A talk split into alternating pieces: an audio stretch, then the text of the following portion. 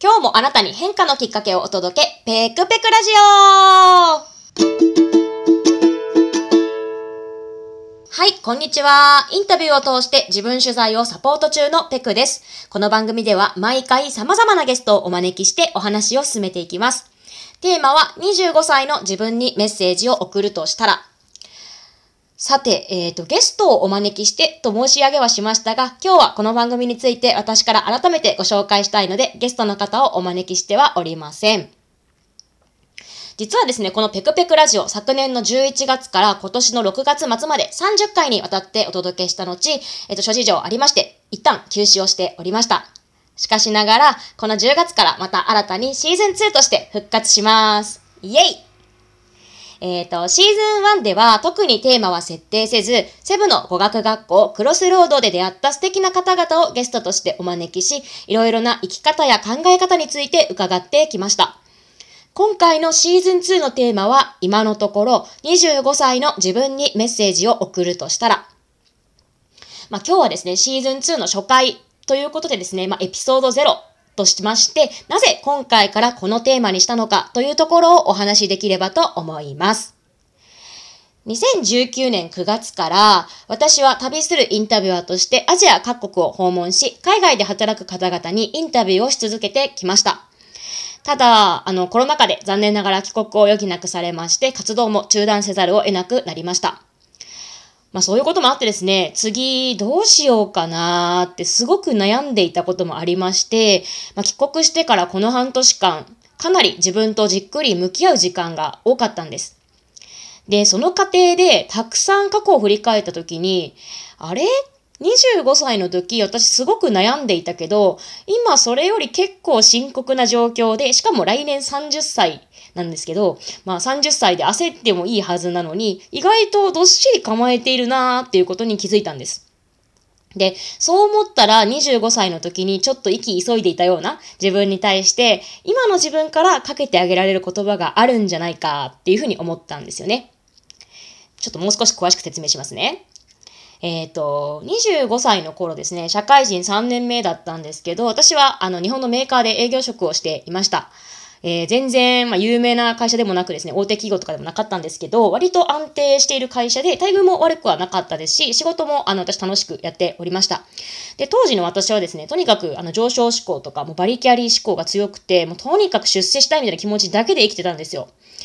でもですね、まあその年、当時あの九州で一人暮らしをしていたんですけれども、熊本地震を経験しまして、その時にですね、あれ？みたいな、なんかこのまま一人で仕事仕事出世出世って生き続けていいものなのだろうかっていうふうに思ったんですね。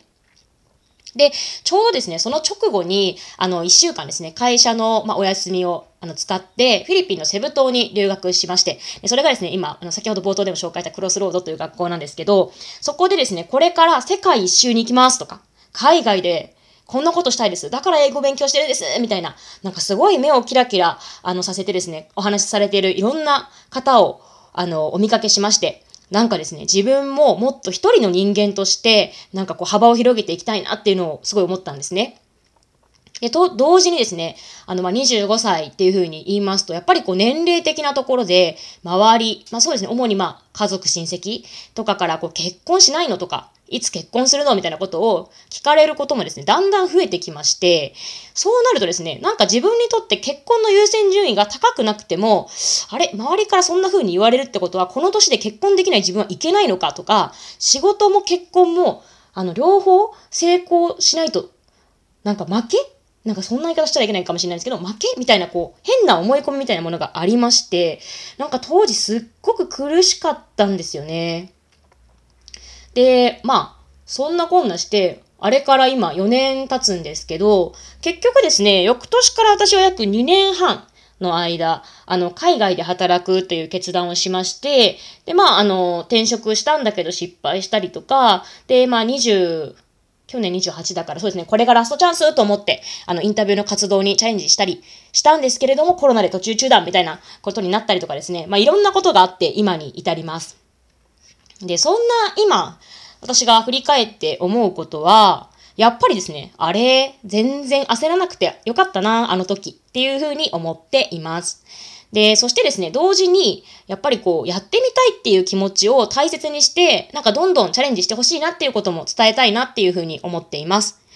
あの時ですね、本当に生き方、働き方っていうのにすごく悩んで、で、まあ、その結果と言いますか、その考えた末にですね、選んだ道で失敗もしちゃったんですけど、うーん、なんだろう、行動したことで、その分すごく素敵な出会いがあって、学びや気づきもあって、で、それがあるからこそ、うん、今の自分が、まあ、相変わらずですね、当時と同じようにですね、まあ、結婚もしてないし、まあ、仕事もですね、すごい今いろいろ模索をしているところなんですけど、まあなんか幸せだし、毎日楽しく生きてるなっていうふうに思うんですね。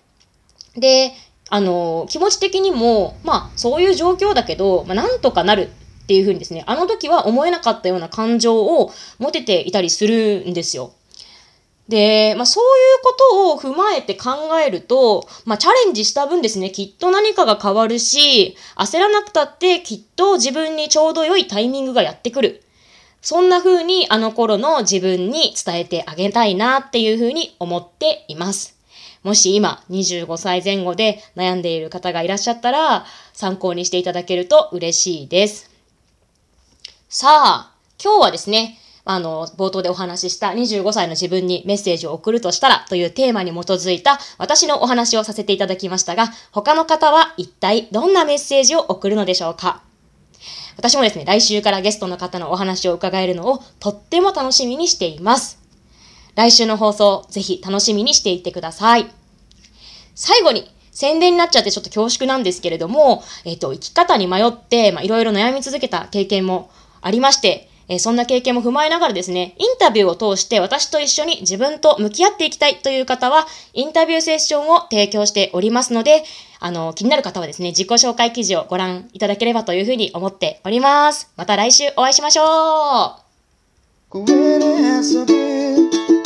海で遊ぶ